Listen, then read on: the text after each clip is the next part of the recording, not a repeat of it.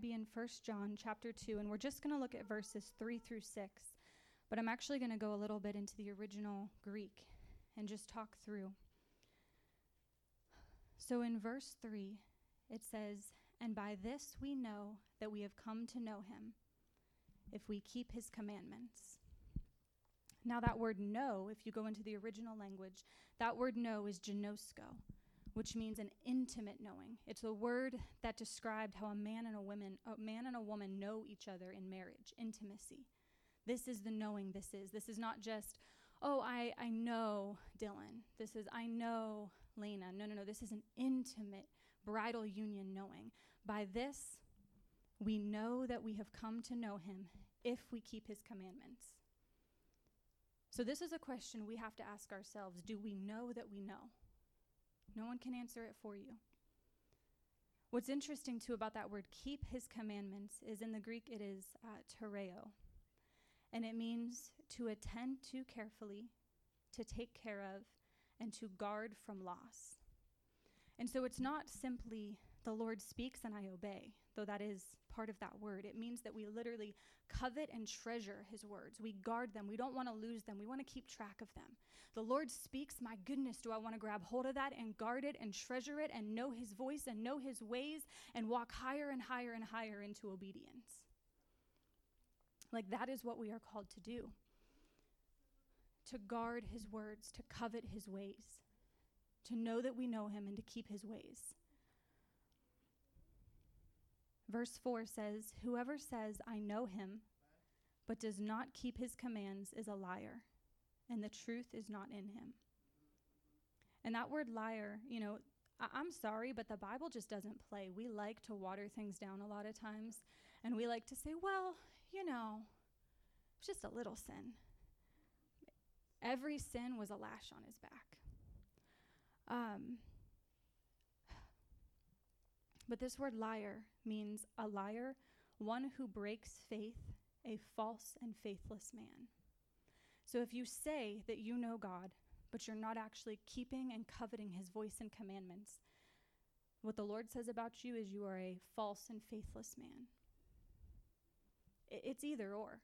Either you know him intimately and you love him, or you're false and faithless, a liar and the devil is the father of lies. You either serve God or you serve the enemy. There's nowhere in between. There's just not. Everything in your life is going to come from the motivation of love or the motivation of fear. It is. Verse 5 But whoever keeps his word, in him truly the love of God is perfected. By this we may know that we are in him. And that love, of course, is the word agape the agape love of God, the highest form of love. And that word perfected is uh, to make complete, to perfect, to add what is yet wanting in order to render a thing full. Because you see, the Lord knows we don't have it all together. He knows that we're not perfect. Actually, if you read in the context of the chapter, what we all we always must read in the context of the chapter, in the context of the book, and in the context of the entire Bible when you're reading scripture. But it literally talks just in the in the place before this, anyone who says that he does not sin is a liar. We all have fallen short. It is the reality. But when we begin to covet his voice, when we begin to treasure his commandments, when we begin to know him intimately, he comes in and adds to what is lacking.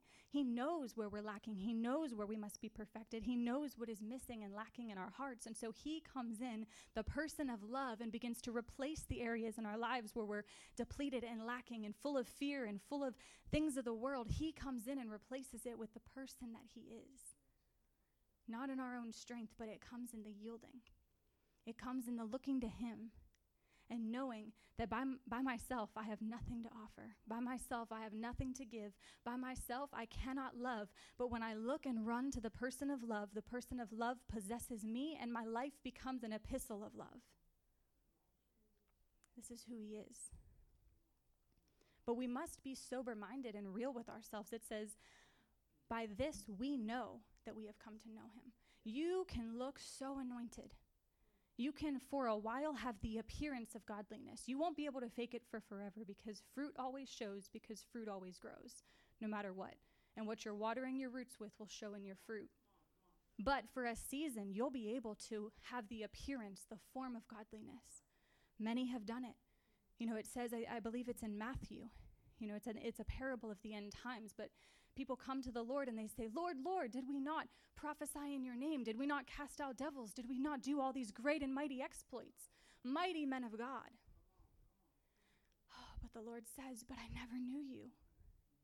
There was no intimacy. There was no ginosko. I never knew you. So, all those things you did, yes, you did it under the gifting of God, but you didn't do it in the intimacy of God. Help us, Lord. Help us, Jesus. So, you know, the question becomes if to love him is to obey him, what is the cost of that obedience? Because if it was easy, we all would bat a thousand, right? If it was easy, we all would never sin again. You know, it would be done, over with. You say, wouldn't that be nice? You say yes to Jesus and never have another problem. But you know, the problem is, even knowing that we sin and even knowing that we fall short, we still sometimes think we're self sufficient. it is, it is. And so we need Him. We need Him to need Him. And we need to recognize this. But I'm telling you, to truly walk in this love, to truly walk in the obedience and intimacy of Christ will cost you. And it's it's Bible. We'll go through some verses. Like it's not in the fine print, it's not in the footnotes. It is on the page over and over and over again. The cost of Christ is not minimized. It's costly. You know, I've been going back and studying some of the great revivalists of the earlier century and man, I, I think I think sometimes even what we think we know, we don't know. I was reading this account of Smith Wigglesworth recently, and he was preaching in New Zealand. And for those of you that aren't familiar, he was a, a, healing evangelist with radical testimonies. I mean, the dead raised, I mean, tumors flying out of people, I mean, limbs growing back, I mean, radical healing power. And he was in New Zealand and he called a prayer meeting with some local pastors that were part of this uh, part of these services. So 11 men show up, they close the door, and they begin to pray. And Smith lets all the other men in the room begin praying. They take turns and they all go through and they pray and seek the Lord. Smith Wigglesworth gets up and begins to pray. And the description from the men that were in that room, they said the very air itself began to get hot. The very air in the room began to glow with the light of heaven. And those grown men crawled out of the room. Every single one of them, hands and knees, fled the room. One man came out weeping, weeping, weeping, and someone asked him what happened, and he said, There's too much God in that room. Like, don't even know what we don't know. And they tried it again the next week, and one man who hadn't been there the, in there the first time said, Oh, I'm not going to leave. I know, God, I'm not going to leave. he was the last to leave, but he left on his hands and knees. He said that Smith Wigglesworth began to glow and be caught up in this glorious fire that he couldn't even look at him. This is the God we serve. There's so much more. Kathryn Kuhlman spoke once, well, m- many, many times, but I, I specifically, I was just watching a video this week where she said she's so, she was so tired of young people coming up to her and saying, Pray for me. Give me an impartation. I want the anointing that you have. She said, You can have it if you pay the price. You don't know the price I've paid for what I've walked in. She said, The consecrated life is the loneliest life on earth. She said, While others were out at parties and out at social events, I was in the secret place. While others were out pursuing careers and this and that and the other, I was with my beloved. I paid the price in secret to walk in the anointing in public. The cost of Christ is real, and you can't fake it. You can ride out on giftings for a while. You can even walk in an anointing, but you will not increase in your anointing if you won't pay the price. You will stay stagnant, I'm telling you. Because I've lived it. As Sarah said, from you know the an early time when I was saved, man, like just the way the Lord even encountered me. I'm not going to go through my whole testimony, but basically, I was raised in a Baptist home, so I knew of the Lord, like just very religious and slant. But I'm telling you, I'm so thankful for some of these denominations, like the Baptists, that reverence the Word of God. I'm telling you, and I'm not coming against anybody, but I've been in campus ministry for many years, and I've seen many Pentecostal students who've been in these fire filled churches their whole lives, and they've got no reverence for the Lord. None. Oh, none, man. Like those who had access, the youngest, should be the fullest of the Holy Ghost fire, and they treated it as common. I'm sorry, but speaking in tongues is not commendation from the Lord that you have arrived. It is not a checklist, it is meant to edify your spirit and call you higher. This is the God we serve. So I was raised in a home where I knew the name of the Lord. I, knew the Bible, but it was all very sort of historical in nature. It was a list of rules, but no empowerment to walk them out, which for someone who's kind of a perfectionist is the hardest thing to be given a list of rules and no power to walk it out. You feel like a failure every day. You know, I kept the big one. Sure, I, have never gotten drunk. I've never gotten high. I've never fallen into those vices. But man, the, the other ones, like, you know, all, all the other ways that we fall short, man, like, I couldn't keep the rules. And it just felt so discouraging. It felt like serving a God who was sitting a million miles away and wanted me to do all these things and had a plan for my life, but I didn't see any of it. You know, and so I got into college, and college became my God because I could do really well. I could put the work in and I could see results. And so I'd study and study and study, and I began to invest more and more time. But the thing is, idols will reward you momentarily, but kill you ultimately. And, and, and mine began to do that because, see, I began to have major anxiety. So everyone would see the success again in the public, right? You see the worldly anointing, if you want to call it that. You see the success in the public. People saw the 4.0 and the amazing resume and all the volunteer things I did and all the offices I held and all the things that I did, and I was doing amazing. But they didn't see when I was up at 4 in the morning having a panic attack because I couldn't figure out my assignment and I wasn't going to get a good grade. Like it sounds ridiculous, but this, and I know so many students to this day that deal with anxiety and depression because their identity is in this God of education. Because as your grades go, so do you. And it all ties into your destiny and future because you're not serving a God who holds your future, you're serving a God to whom you're enslaved. This false God. And so, in order to get ahead, in order to get into grad school, I knew I had to do all these things because everyone's going to have a degree. So what do you do that's above? Like that is the rhetoric given in education is everyone's going to have the same degree. What are you going to do to put yourself ahead? So you just have this pressure. Well, I don't know. I guess I'll join this organization. Oh, but there's 50 other people in this organization. Okay. Well, I'm, I got to get perfect grades then, and I'm going to take extracurriculars, and I'm going to do summer programs, and I'm going to do this and this and this and this and this. And you can do it, but oh, the cost. That's what you don't realize. Whatever you serve, you'll pay the price. But the enemy likes to entice you into the broad way. Initially, it's easy. Initially, that broad way seems so comfortable, so instantly rewarding. You, you get the accolades, you get the grades, you get whatever it is you're after. You know, the broad way is easy, but it leads to death. And so, you know, I, I was doing well academically, not so much mentally, spiritually, physically. you know, I, I remember my sophomore year, I think I lost like 15 or 20 pounds just from stress. Just from stress. Not sleeping, not eating, because who has time for that? Not me. it was it was nuts, you know, but it was the reality that I lived in. And so the the summer, beginning of summer, right after my sophomore year, I lost my grandfather, who was really one of just the the pillar Christians that I knew in my life. Like he was so faithful and so loved the Bible and so loved the Lord. And before he died, he had uh, all of us grandkids around his bed, and he said, I, I don't care what you do in life. I don't, I don't mean that in a mean way, but I don't care if you work for NASA or Walmart or I don't care. I just want each of you to look me in the eye and promise me that you'll serve God your whole life, no matter what you do. You know, and we all did. But I'm telling you, your words carry weight.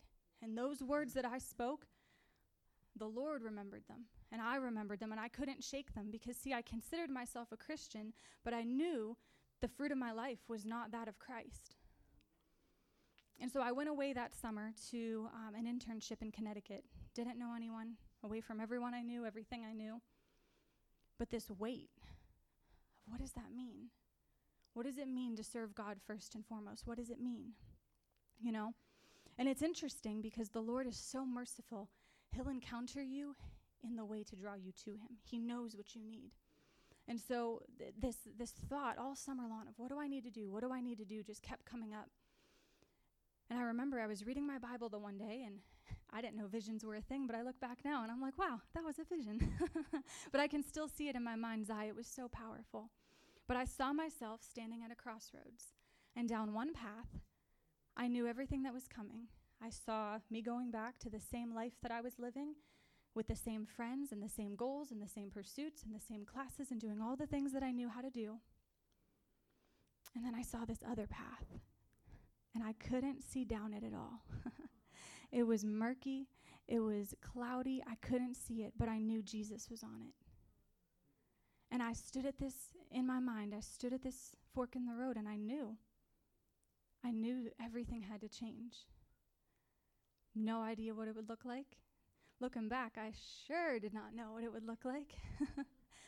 but I knew things had to change. And so I'm very much an all or nothing person, like very much. So, which can be a really good thing or a really bad thing. When it came to, to serving the enemy, it was really bad because I gave everything to school. But man, the moment the Lord had me, it became all for Him. And so I couldn't let go of this vision, and I didn't know what to do with it, but I knew everything had to change. So I came back and I started making changes. I'd been dating someone who wasn't a Christian and broke up with him. I, I, you know, cut off certain friend groups. I was like, no, I don't know what needs to change, but I know I need to change. Like I know things have to be different. And the Holy Spirit brought back to my remembrance that was actually a friend of my ex's had invited me to a Bible study. and uh, I remembered that. And I was like, oh, he's the only person in two and a half years that's said something to me about Jesus on this campus. And so I reached out to him and he gave me the information for this coffee shop Bible study thing that was downtown called Awaken Youngstown. I was like, okay. So at that time, I, you know, was full of insecurity, full of anxiety, full of all kinds of stuff. I was not where I'm at today. And so I go to go to this Bible study and I'm halfway there and this guy texts me and he's like, "Hey, so sorry. I'm actually not going to be able to make it tonight." I'm like, "Great. Great. I don't even know you, but I kind of know your face. Like you were one person, and now I don't know anybody, and I'm supposed to go to this coffee shop. And I had had bad experiences with churches when I was younger where I'd gotten really, really hurt. And I was like, great. And I was like, you know what, though? Something needs to change. And if I can't go there and be comfortable not knowing a person in the room, then I don't want to go back anyways. And so I walked into that room and I'll never forget that night. I don't remember what was preached on. I don't remember the songs we sang. I didn't know them anyways because all I knew were hymns. but I remember the way the people in that room loved me. It was so radically different from anything that I had experienced that I remember leaving that night thinking this can't be real. Like like this must be just how they treat people for the first time. Like this can't really be real. But I came back and it was like this, and I came back and it was like this. And I can remember the first time I encountered the manifest presence of God in worship. Like, it's so important to treasure those first times with the Lord, those places of first love, those pillars where He encountered you, the way He called you. Like, they all tie into your destiny, to your calling, and to who you're meant to be. Like, look at Moses. Moses had to go out into the wilderness, encounter God in the burning bush in order to set a people free from Egypt to go through the wilderness, to take them through the refiner's fire to get Egypt out of them and into the promised land. His very calling, or his very encounter with the Lord, depicted his calling. Like the Lord is very prophetic and very strategic in how he does things. And so I began to encounter the Lord, and just it, it, like I remember thinking, like, what do these people have that I don't? Like, I'm a Christian, they're a Christian, but their life looks way different than mine. And so I began to read my Bible and like I was like searching, like I'm very analytical. And so I'm like, there's an answer in here somewhere. I will find it. And I, I started reading in Hebrews, which no one, uh, it, was, it, it was the Lord. No one starts reading the Bible in Hebrews. Like you start in Matthew, maybe, you start in Genesis, maybe you start in Psalms. No one starts in Hebrews. But I started reading in Hebrews. And I would read just like a chapter a day. And I still remember it was early in the morning before I had to go to class. And I'm reading Hebrews chapter 12. And, you know, it's talking about the cloud of witnesses and all this stuff. And I'm reading through. And I get to the last verse of that chapter. Very short verse, Hebrews 12 29. For our God is a consuming fire. And that verse leapt off the page and branded me in my heart. And I said, That's it. I'm not consumed. I had no idea what that meant. no idea. But that's what I knew. And that became my prayer for weeks. God, I don't even know what this means, but consume me. Every day. God, I don't know what this means, but consume me because I need to be consumed because something has to change. For weeks. And about three weeks later, uh, Awaken Youngstown went out to hear this revivalist speak, uh, Johannes Amritzer. And he's talking about um, these crusades he's doing in Africa and people getting saved and all these amazing testimonies. And I'm sitting there weeping. And I'm like, what is wrong with me? Because at that time I was not emotionally demonstrative. You know, I, I, had a hard heart. But the presence of the Lord was so in the room and he was so on me, like that was my night to be consumed. And they did an altar call, and I knew because they, they said, uh, you know, if you've never been saved or if you need to rededicate your life, and because remember, I thought I was saved. I look back now and I'm not convinced. Um, but at the time, I thought I was saved. And so I went up and I rededicated my life. And all of a sudden, they're like, okay, come in this back room. And then there's this crazy Swedish guy that's like, we are going to pray for the baptism of the Holy Spirit, and you're going to begin speaking in tongues and da da da da da. Hi, hello, Baptist. What?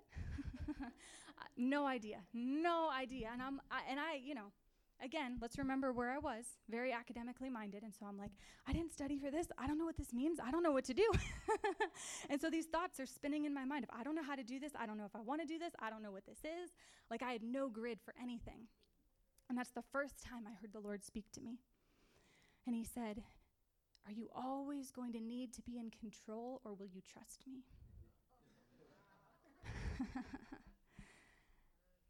and so I stood there and I said, if this is you, I want everything you want to give me. And if this is not you, then protect me.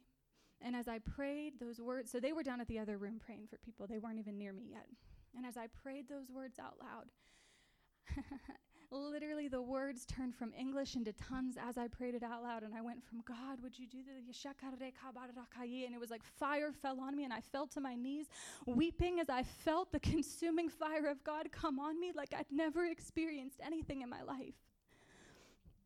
And everything from that point was different. Like, like it's amazing. That first year of my life as a Christian was glorious. Anxiety disappeared, depression disappeared, panic attacks disappeared. I was like, everybody should be a Christian. This is so great.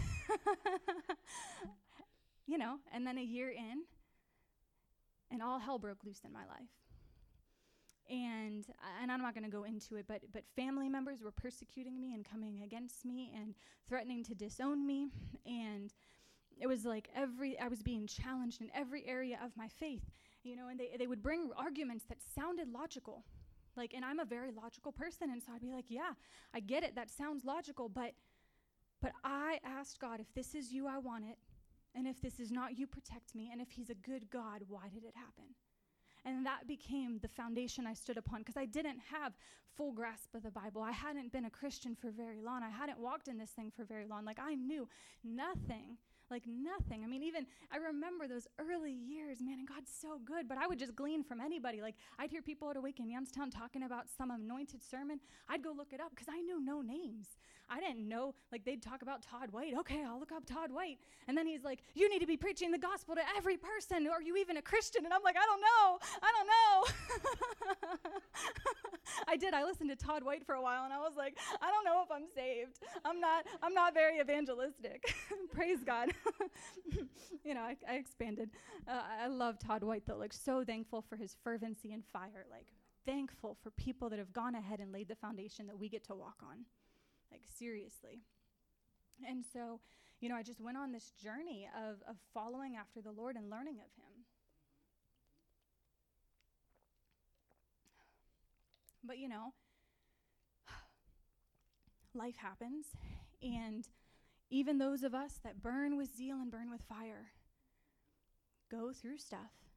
And I went to grad school knew I was supposed to go to grad school, but I went from being in this prophetic, amazing, on fire community where, you know, if I was a little lazy in the secret place that week, I could still go on Sunday and get filled up and get fired up and be ready to go for the next week, and I could suck off the anointings of others instead of stewarding my own.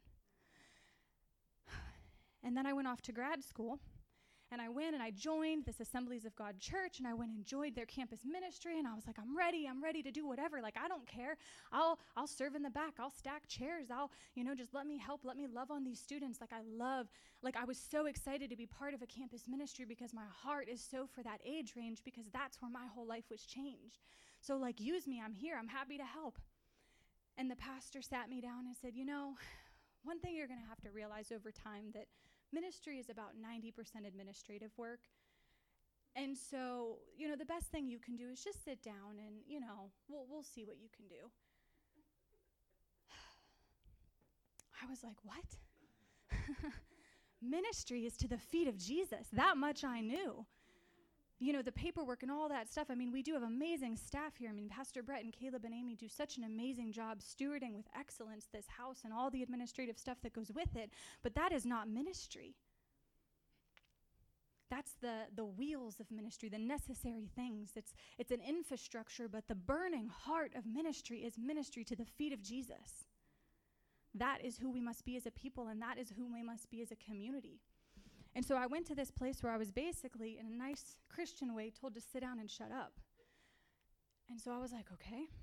But I, you know, even though the leadership was not godly, God used that leadership because I needed to walk through a season of humility and I needed to walk through a season of depending on God for my everything and not on other people. So I started, you know, but I was very hot and cold. Very, again, all or nothing kind of person. And so I'd, I'd be all in and I'd steward the secret place and I'd be here with the Lord and things would be good. And then grad school would get really, really busy and I'd, you know, slack off the secret place. And man, the enemy just came in viciously. And I started to deal with depression again, which I hadn't dealt with for many, many years. Got free of that and then, you know, back back on track, back on track. But it was it was this way for years of just up and down and up and down. And uh you know, skipping forward a little bit, sort of toward the beginning of 2019, I took a look back at the last year of my life. And I didn't like what I saw because, you know, one of the things, and I encourage everyone to do this, is number one, steward the voice of God. Journal, do audio recordings, whatever you need to do, steward the voice of God diligently. You know, when the Lord would rebuke Israel in the wilderness, one of the things he would say to them is, You have failed to remember what I have done.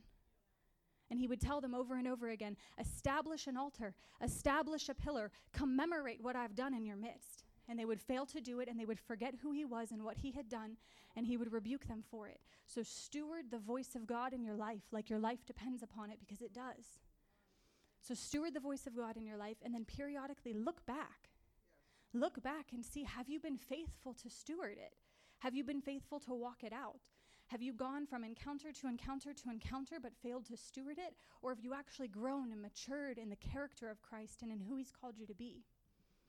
I usually I, I, look back typically at least quarterly. I'll look back and reread all my journal entries and reflect on prophetic words, but at least yearly you should be doing this in, in my opinion. And so I began to look back at the beginning of 2019. And I was like, man, there's a lot of academic success here was doing really well in grad school. I'd passed, you know, all my key exams. But I was like, man, I'm not I'm not on fire for the Lord the way I used to be. Okay. And so I began to press in. And you know, the enemy doesn't really you're not a threatening Christian if you're comfortable. Like the enemy will actually go to great lengths if he can't tear you away from the Lord and cause you to become an unbeliever, he'll happily make sure you're very comfortable. Because if you're cold, you'll notice it. You'll know where is the fire in my heart that once burned. You'll notice it. And if you're hot, of course, you're blazing with passion and love for Jesus, you'll know. But when you're lukewarm, it's really easy to not take account of your life. And it's actually really easy to start to edge towards coldness because you'll see you'll start to develop an appetite for the world just like you you start to spend more time with the lord and your appetite for the lord grows and grows and grows and grows and you start to like oh no i, I don't want to watch that. Oh i don't want to be around those people. Oh i don't that's not where i want my time to be. But the the more comfortable you get it's like well is that movie really that bad? Um i know i didn't have secret place time today but uh, you know, friends really want to hang out, uh, uh, you know, and, and you start to drift and you start to drift and you start to drift, and then suddenly you wake up and you're like, whoa, How did I get here? So beware of comfortable. I'm telling you, it's the most dangerous place to be. And so I, I was comfortable. I was like, I don't, I don't want to be comfortable. This isn't okay. You know, like I don't want to spend more time watching Netflix than I'm spending with the Lord. This isn't okay. And I'm not against movies and all that. Like everything's fine in moderation, but if it's taking up more time than Jesus, it's it's a problem. It just is. If your if your heart's affection is more towards things of the world than things of the kingdom, it's a problem. And so I began to just press in again. And I went to Glory Nights Atlanta 2019. Um, never, I had only been in one Brian Guerin service before this. And got, I mean, just so touched by the Lord, like the intimacy of his presence that came in the room. Like I was so hungry for the Lord. And then for like a month or two after that, man, I was so hungry for Jesus every day. Every day I was after him. But you know, the enemy didn't like that. And so again, I, I started to drift towards comfortable. And these distractions came in and I, uh, I, I was debating my career path at that time and trying to figure out what I wanted to do. And I got accepted to this really prestigious program in Massachusetts where they brought in like the top leading experts in my field in the world and brought them in and we got to learn from them for like a week or 10 days or whatever it was. And I mean, I was around the best of the best of the best. And it was like, wow. You know, again, that all or nothing personality came in and I was like, wow this is what I want to do with my life. And so I began to debate and decide. And I was like, you know, I think I want to be a professor at a big school and I want to go after this research field and I want to be the top in my field and I want to travel and do all these different things. And those aren't bad things if that's what you're called to do, but there's a cost to the calling, and that calling was not mine but I thought, you know, I, I, debated it for a minute. And so I started to pour my energy into that and focus on that. And the thing is, I could do it. Like I knew that. I, and my boss had told me that. I knew I could do it. I had the skills to do it. I could have gone and, and you know, again, those worldly successes, man, like it's m- a far more lucrative career than anything else I could have. Like it's one of the top paying areas in my field. Like it was all there. I, I knew I could do it. My boss was encouraging me to do it. Other people were rolling out the red carpet to help me along this path. But man, I started to drift from the secret place again. And I finally, I was like, enough is enough. So I came back and started diligently pursuing the Lord day after day after day after day. And like my heart just began to change. And I realized the cost of that call was not the one I wanted to pay. It was the cost of Christ. And I knew I wasn't called to that region. And so I, I set it aside and I just began to focus on the Lord. But man, like the cost came almost immediately. Like it was towards the end of 2019, beginning of 2020. He called me into this season that was just hard. Like like lonely to be honest because uh, you know I didn't used to come into town every weekend like I do now and so he would have me lock up my whole weekend or at least my whole Saturday and I would spend five six seven eight nine ten hours with the Lord all day fast pray pray in tongues worship fast pray pray in tongues worship every single weekend and it was amazing. I mean, sometimes the way his presence would come in and encounter me, it was glorious. And then other times, I'd be there eight hours praying in tongues. And it's like, are you in the room? you know, it'd be real dry. And I was like, what is the point of all this, you know? But I look back now and, you know, praying in the spirit, which is so much of what he emphasized in that season, truly edifies you and strengthens your spirit. And I look back at that 2019 season and I'm like, praise God, because I wouldn't have survived my 2020 season without my spirit being edified and set on fire and ready ready. I didn't know. See, I thought 2020, 2020 was supposed to be such a great year. I was going to go to Philadelphia for a work trip. I had gotten accepted to this really prestigious conference in Switzerland. My work was going to pay for me to go to Switzerland for free. Like, every expense paid, go to Switzerland. I was supposed to go to Colombia with uh, Brian Guerin. Sarah and I were going to go on his crusade. We were going to go to Niagara Falls for Glory Nights. Like 2020 was the year of travel. But you know, the Lord at the beginning of 2020, I always ask him for a word for the year. What is my word for the year, Lord? And he told me at the beginning of 2020, your word for the year is intimacy. And I was like, sweet. It's going to be these amazing secret place encounters. Intimacy. Into me see. And the Lord put me through a process where He looked into every area of my life and crushed and examined and had me take every area of my life, every area of my thoughts captive, and lay them at the altar. Like, one thing we have to remember about altars, because we use that word a lot altars are not stairs to get on a stage, altars are a place where you die. So, when you lay things on the altar, too often we want the Abraham anointing. We want to put it on the altar and have it pop back up alive right away. But more often than not, the Lord's actually asking you to let it die. And so there were dreams and desires on my heart in 2020 that He asked me to put on the altar and let them die. They, they were my alabaster jar. That was the way He had encountered me. And so I, it was hard. I mean, some of the things He asked me, I mean, I'm talking like future dreams, future hopes, all these big things, like big areas of life. He asked me to put on the altar and let it die and trust Him that if it was truly of Him, it would be restored. And you know, there's things that I contended for over and over, night after night in 2020. Like many of you have heard the testimony of Sarah and I, where we prayed nightly for months and months and months and months and contended. And you know, and one of the things we prayed for is God, would you expand our heart's capacity to know you? Man, He did, but not in the way that we thought. it, it came at a cost. But it's it's Bible, it's normal. I mean, look at the accounts of the kingdom of heaven in Scripture, which Sarah, I know, taught on. Um, not this past Wednesday, the Wednesday before, so I'm not going to go through them, but I will just mention them. The pearl of great price in Matthew 13, the rich young ruler in Luke 18. In Matthew 10, Jesus says, Whoever does not take up his cross and follow me is not worthy of me. This is the gospel. There's a cost to following Christ, and it looks like something. And I, and I just want to say this if you're not willing to pay the price when the cost is low, you will be unable to pay the cost when the price is high.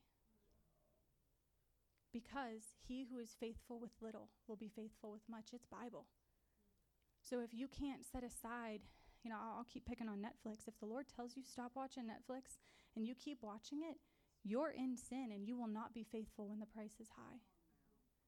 Because you know, it says in Romans, I was just reading Romans this morning, in Romans 14, Paul's talking about the issue of food, because some of the, the Romans were debating, like, what's clean, what's not clean, what can we eat, what can we not eat. And Paul's basically like, look, everything is clean. You can eat everything unless you have a personal conviction about it, because whatever you do that comes not from faith is sin. Well, what is faith?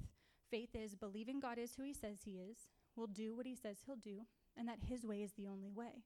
So if the Lord tells you something, and you have faith that His way is the only way, and then you do your way, you're in sin. Doesn't really matter if it's in the Ten Commandments or not.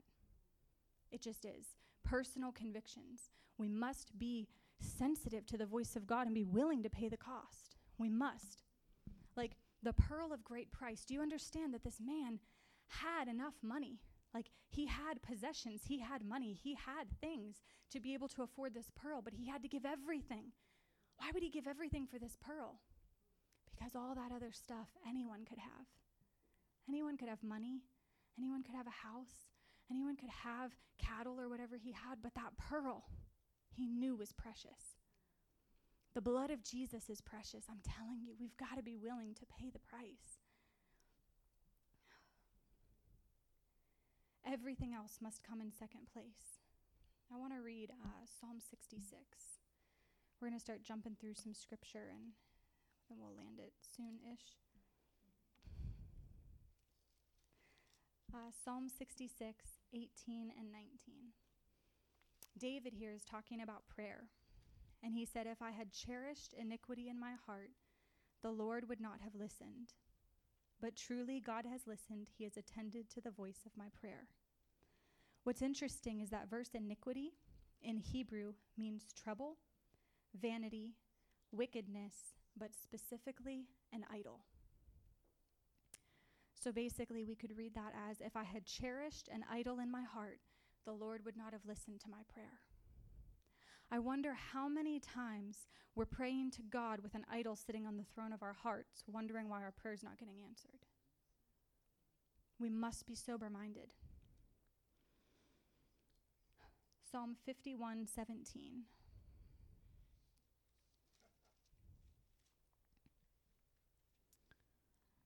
The sacrifices of God are a broken spirit, A broken and contrite heart, O God, you will not despise. In the Amplified, it says, My sacrifice, the only sacrifice acceptable to God, is a broken spirit, a broken and a contrite heart, broken down with sorrow for sin and humbly and thoroughly penitent. Such, O God, you will not despise. We must be sorrowful over sin. Now, that's not to say that we walk in condemnation and shame and, and you know, self punishment, but it is to say when we sin, oh God, help us. Humbly we repent, swiftly we repent, and then we get back on the narrow way. You know, uh, the, the more you follow Christ, the more you're willing to pay the cost, the narrower the way gets. The things that were acceptable and permissible in one season, you'll quickly find are not permissible in another season because you just can't carry all that stuff with you. You know, let, let's say this is the broad way. You can walk pretty easily. I mean, if you wanted to have a bag, several bags, some luggage, like you could bring it all with you. There's plenty of room to walk. But you start walking your way through the aisles, hmm, not as much room to bring stuff along. And the Lord will hem you in and hem you in and hem you in until you're literally putting one foot in front of the other. It is. Mm-hmm. And I, the Lord, this picture He keeps giving me is like you're walking up this circular path of a mountain, and the path is getting narrower and narrower and narrower. And man, you start to step to the right or start to the step to the left, you're sliding back down. And how many people do you know that go around mountains over and over and over again? They get on fire, they start to go after the Lord, they start to ascend, but then the cost becomes too high, so they go back down. And it's the same mountain over and over and over and over again. And the Lord is merciful and patient, but you're not going to get anywhere and you'll miss out on doors of destiny by continuing to go around the same mountain. And I've done it. That's why I can say it, because I've lived it, and it's so much better to pay the price. We're going to read through just a few verses. Um, no, I'm, I'm going to share something first, and then and then we'll read through a few verses. Um, so in all this, you know, you you could take this word and you could be convicted of it. And it could be hard and it could be heavy. But there's another side to it that I cannot emphasize enough. And again, where we started, the person of love. Because even as he asks you to pay the price, it's so much lower than what the price he's already paid. You know, and, and like the enemy wants to define you by your wounds, but Jesus paid the price to define you by his wounds. And, and so I, I, had this encounter with the Lord just a few weeks ago. It was, I, like I said, I've been in a very, very hard season in, in many ways, and so much has not made sense of this season. And so it was one of those nights where I just broke down and I was like, God, I don't understand. you said this and you showed me this and you spoke this and and I all I wanted to do was obey you. That's all I wanted was to obey you and to please you.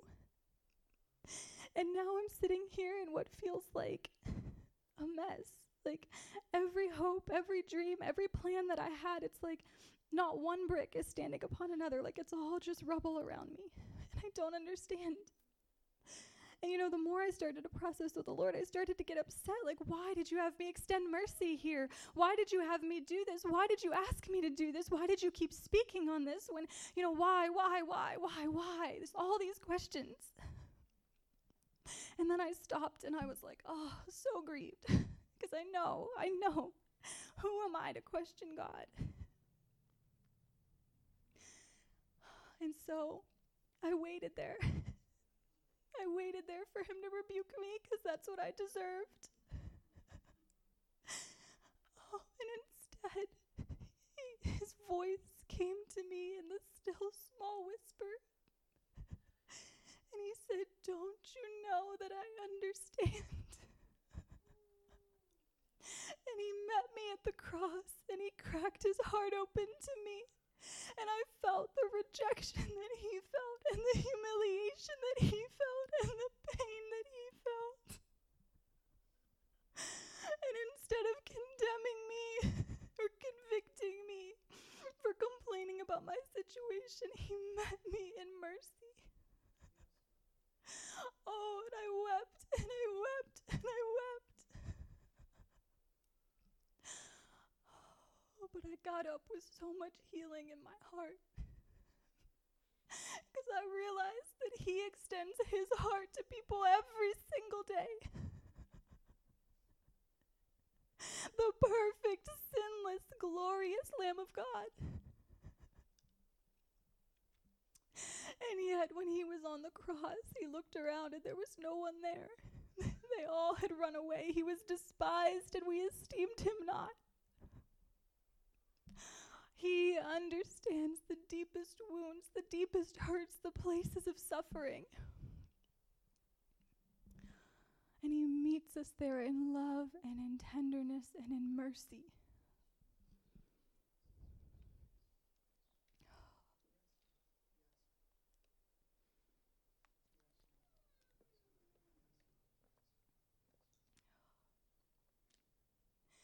That's the thing about this season is as hard as it's been sometimes.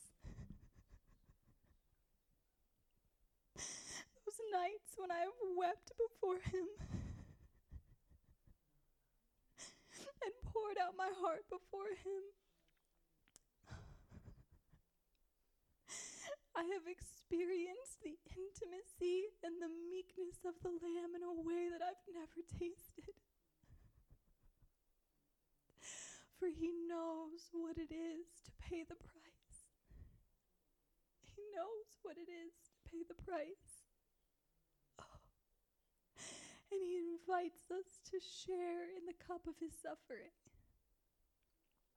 Oh. Because, see, that is intimacy. Is sharing in the joy and sharing in the sorrow. Intimacy is not, I will love you when it's convenient. I will love you when I get something out of it. I will love you when it's good for me. But then I will run away when, when it becomes hard and painful. Intimacy with the Lord is I will meet you in the pain. I will crack my heart open to you and you to me. And in that broken place,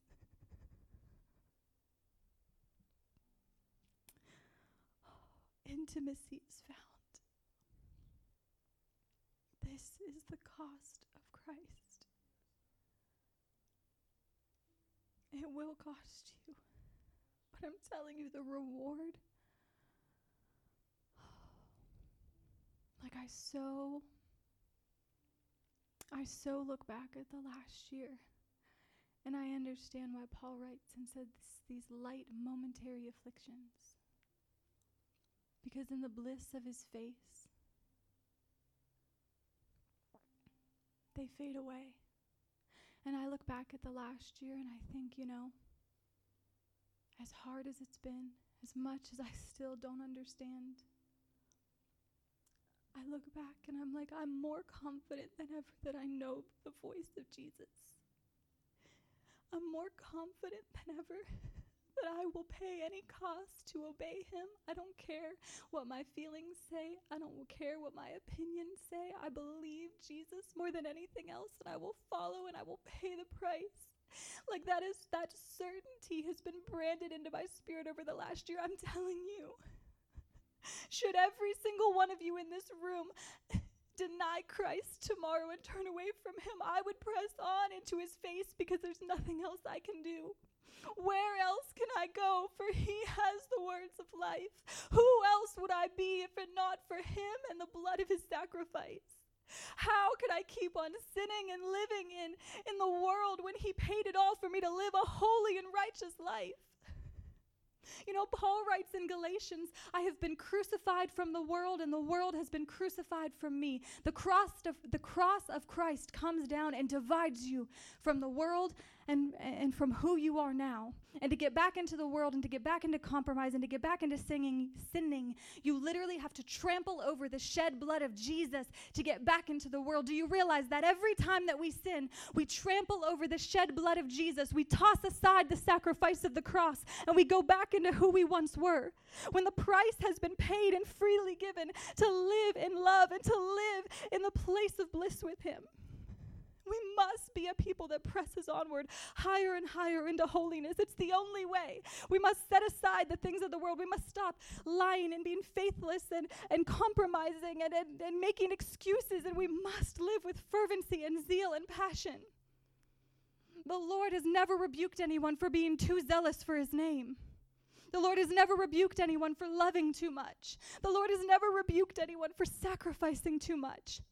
Oh, on the contrary, over and over again, we see in Scripture not only the, the reality that suffering is real, but the expectation that suffering is real. I'm just going to read a few verses throughout 1st and 2nd Peter. 1 Peter 3:14 As obedient children do not be conformed to the passions of your former ignorance but as he who called you is holy you also be holy in all your conduct since it is written, You shall be holy, for I am holy. Uh, 1 Peter 3:14 But even if you should suffer for righteousness' sake you will be blessed. 3:17 For it is better to suffer for doing good if that should be God's will than for doing evil. Verse 4 1 and 2 Since therefore Christ suffered in the flesh Arm yourselves with the same way of thinking. For whoever has suffered in the flesh has ceased from sin, so as to live for the rest of the time in the flesh, no longer for human passions, but for the will of God. What does that mean? If you'll be willing to pay the price, you'll actually die to sin in a much higher way, and it becomes easier to do the will of God. Uh, verse or chapter 4 verses 12 through 19 Beloved, do not be surprised at the fiery trial when it comes upon you to test you, as though something strange were happening to you. But rejoice in so far as you share Christ's sufferings, that you may also rejoice and be glad when his glory is revealed. If you are insulted for the name of Christ, you are blessed, because the Spirit of glory and of God rests upon you. But let none of you suffer as a murderer, or a thief, or an evildoer, or as a meddler. Yet if anyone suffers as a Christian, let him not be ashamed, but let him glorify God in that name. For it is time for judgment to begin at the household of God.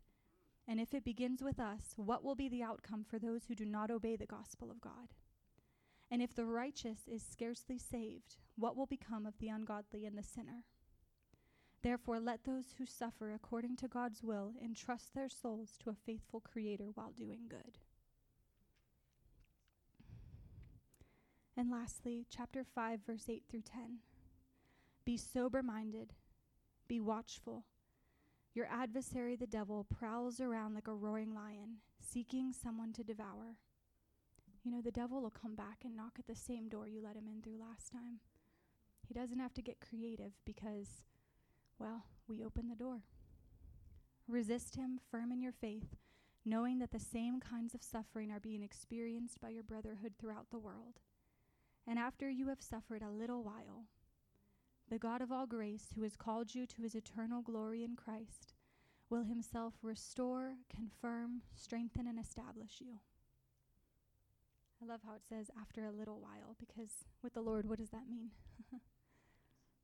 a day, a month, a year, ten years. One day is as a thousand courts, or one day is as a thousand years in his courts. A little while. So, all of this, we must walk in a higher way. We must lay aside compromise. We must be willing to suffer, but how? How do we endure? I'm going to tell you something. You can't do it on your own. the only way to do it, the only way to endure, is to run to the first love of Jesus Christ. We must. Like, this week it's just been so on my heart to come back to that place of first love, to go back to those songs that I played over and over when I got saved, to listen to the people that ministered to me when I was first saved, to read the verses that, that spoke life into me and made me hunger after the Word of God, to come back to that place of who I was, that first love. Don't you remember when it was so simple? All you knew was Jesus had saved you.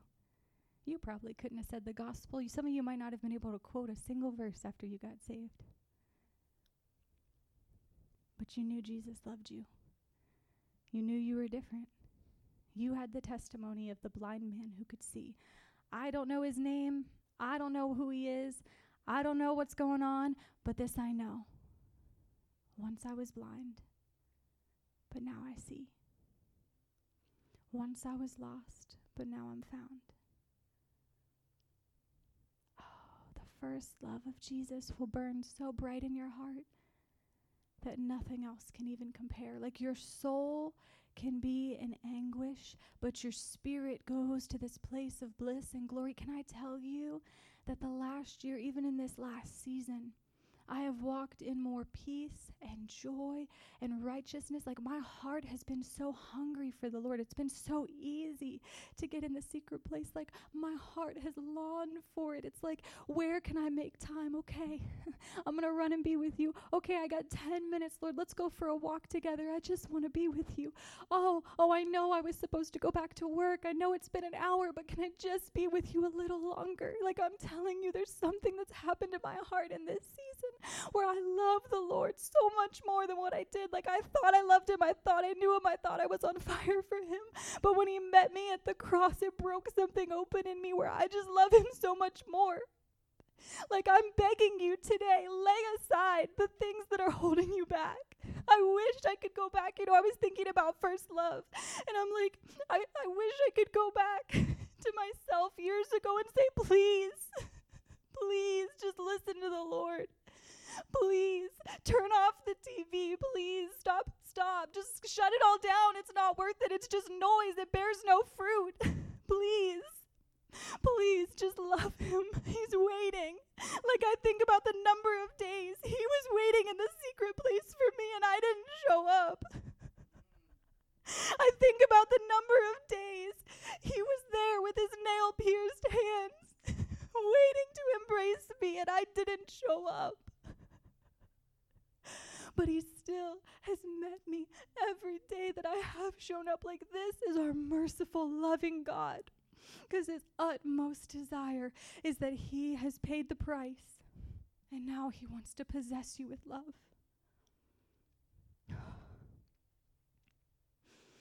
We're gonna we're gonna open the altars as an altar, as a place to die. And if you want to come up and lay anything on the altar, lay down your life, lay down anything. If you're feeling that tug, please just come up. And I'm just going to pray. You can begin to come even now. Thank you, Jesus. Thank you, Jesus. Thank you, Jesus. Thank you, Jesus. Thank you. Lord, I just pray for a grace to love you like never before. God, I pray. I pray that the call, the higher way, oh, oh, Jesus, oh, that it would break our hearts with what breaks yours. That the crushing and the brokenness would draw us in closer to you, holy God. Oh, I just pray, Lord, for these precious people at the altar. I pray that the fire of God would fall upon them. I pray that this would mark a season in their lives where they're never the same after this. Like Paul writes in 1 Corinthians, when I was a child, I spoke as a child, but when I became a man, I put aside childish things. And I just pray a maturing in Christ, a maturing in Christ today for each and every one of us.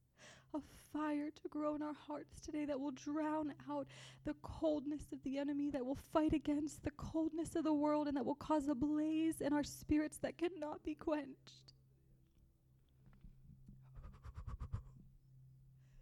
For joining us on Encounter Podcast. We pray it has been a blessing to you.